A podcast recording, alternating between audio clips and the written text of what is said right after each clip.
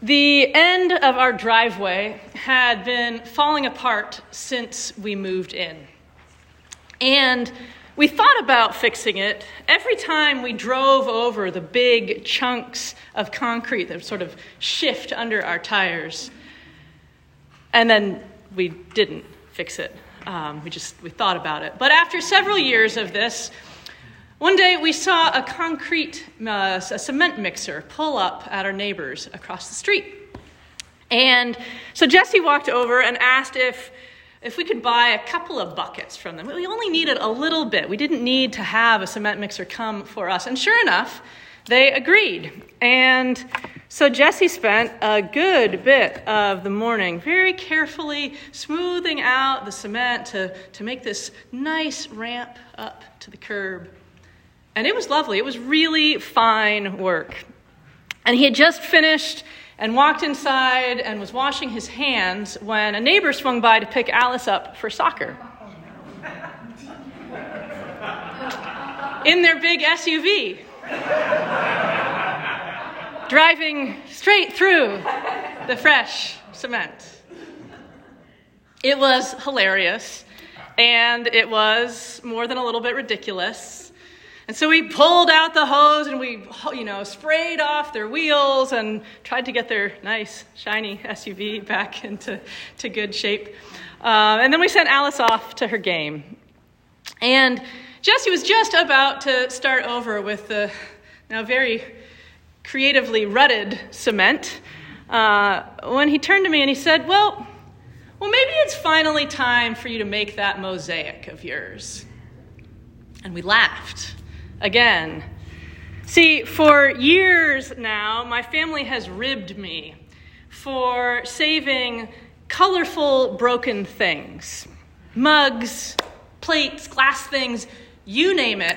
Uh, it's, all, it's all for this mosaic that I have been planning to make someday.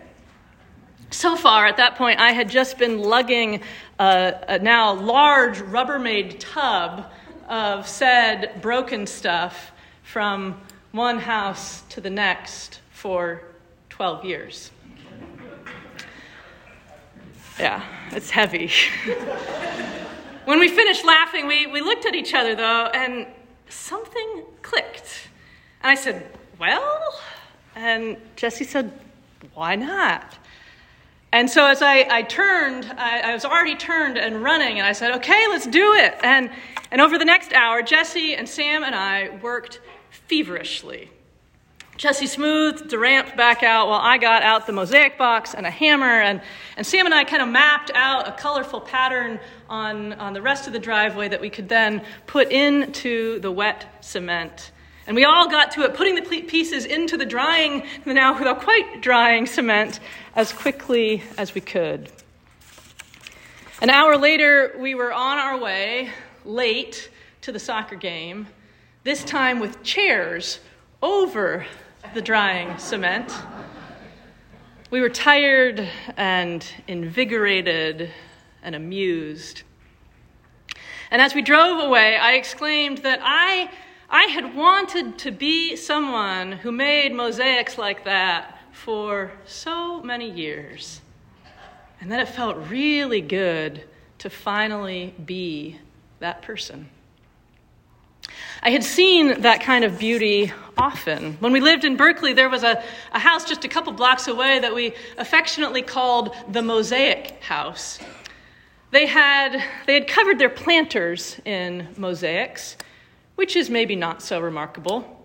But there were also mosaics on the risers of their front steps, and the mailbox was completely covered in mosaics. Even the tetherball pole standing in the middle of their front yard was covered in a mosaic.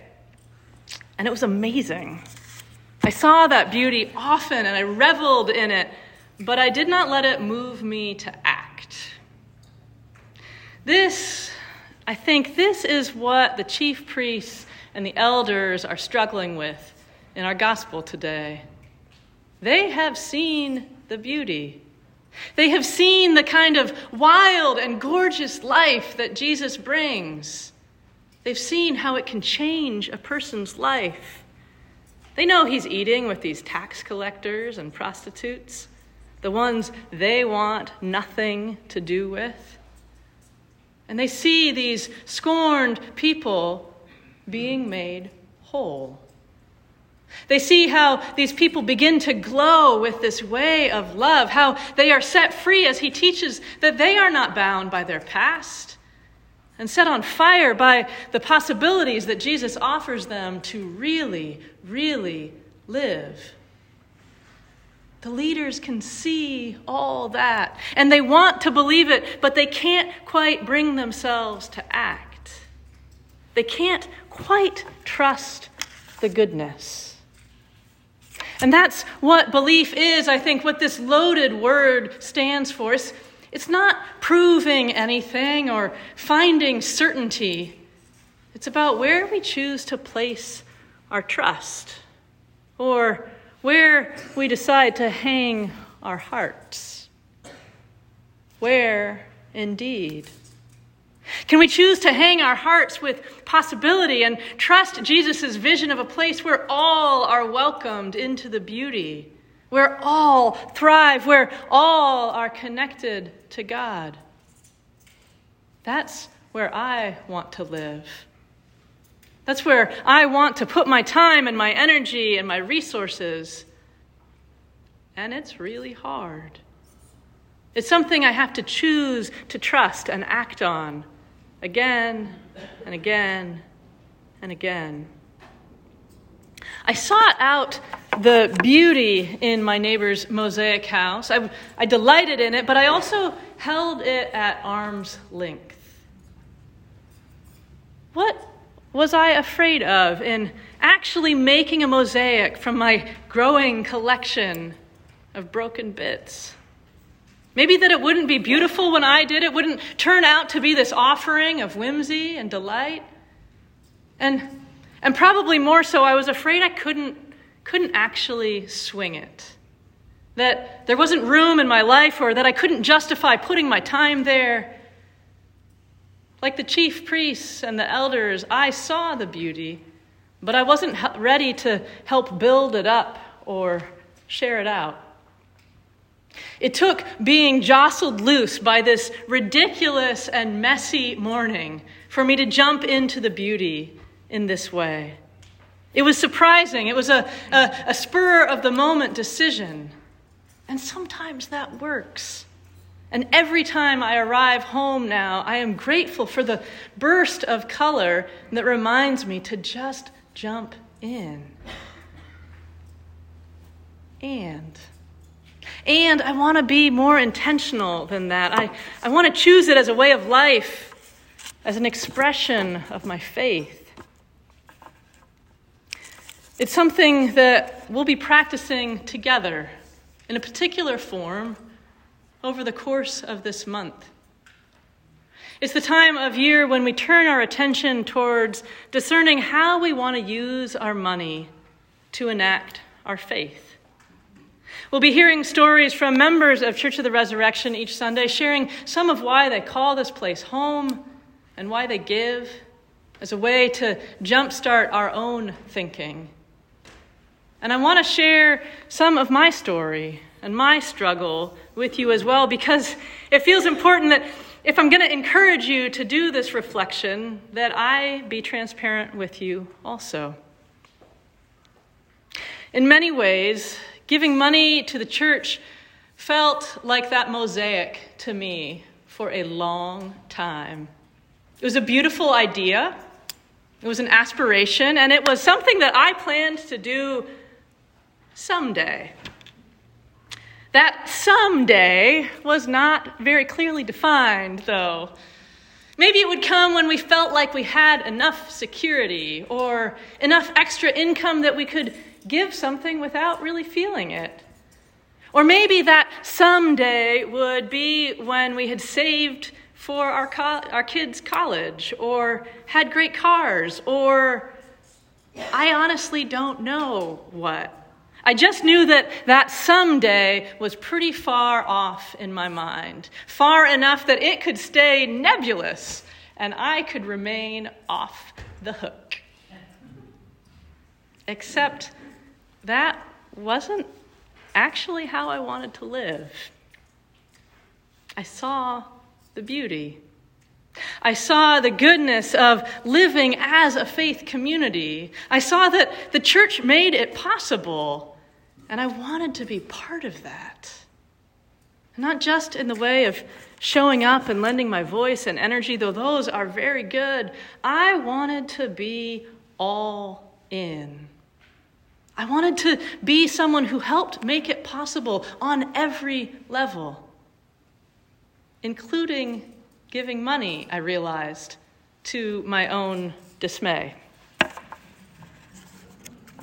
I was afraid because none of those abstract markers of that someday when I would start tithing were in place.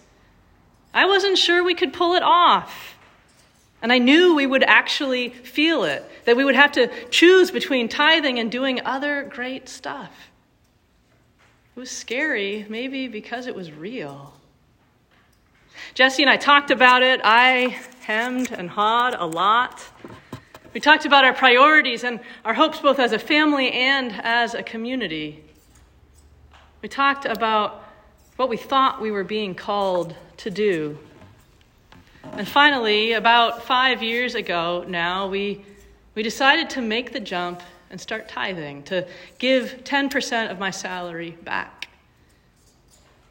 And I thought it would be mostly hard. I thought it would mostly be a drain, but something I should do.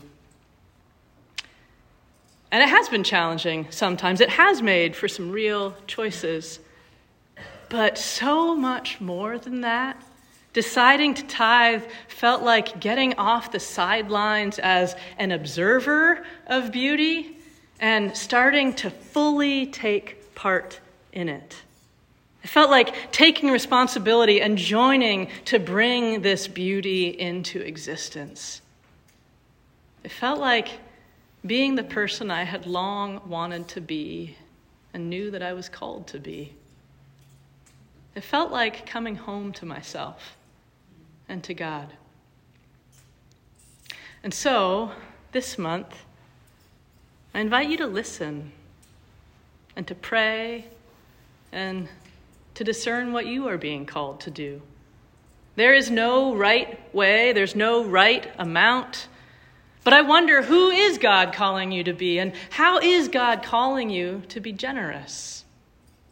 What would it look like for all of us to be all in, all together?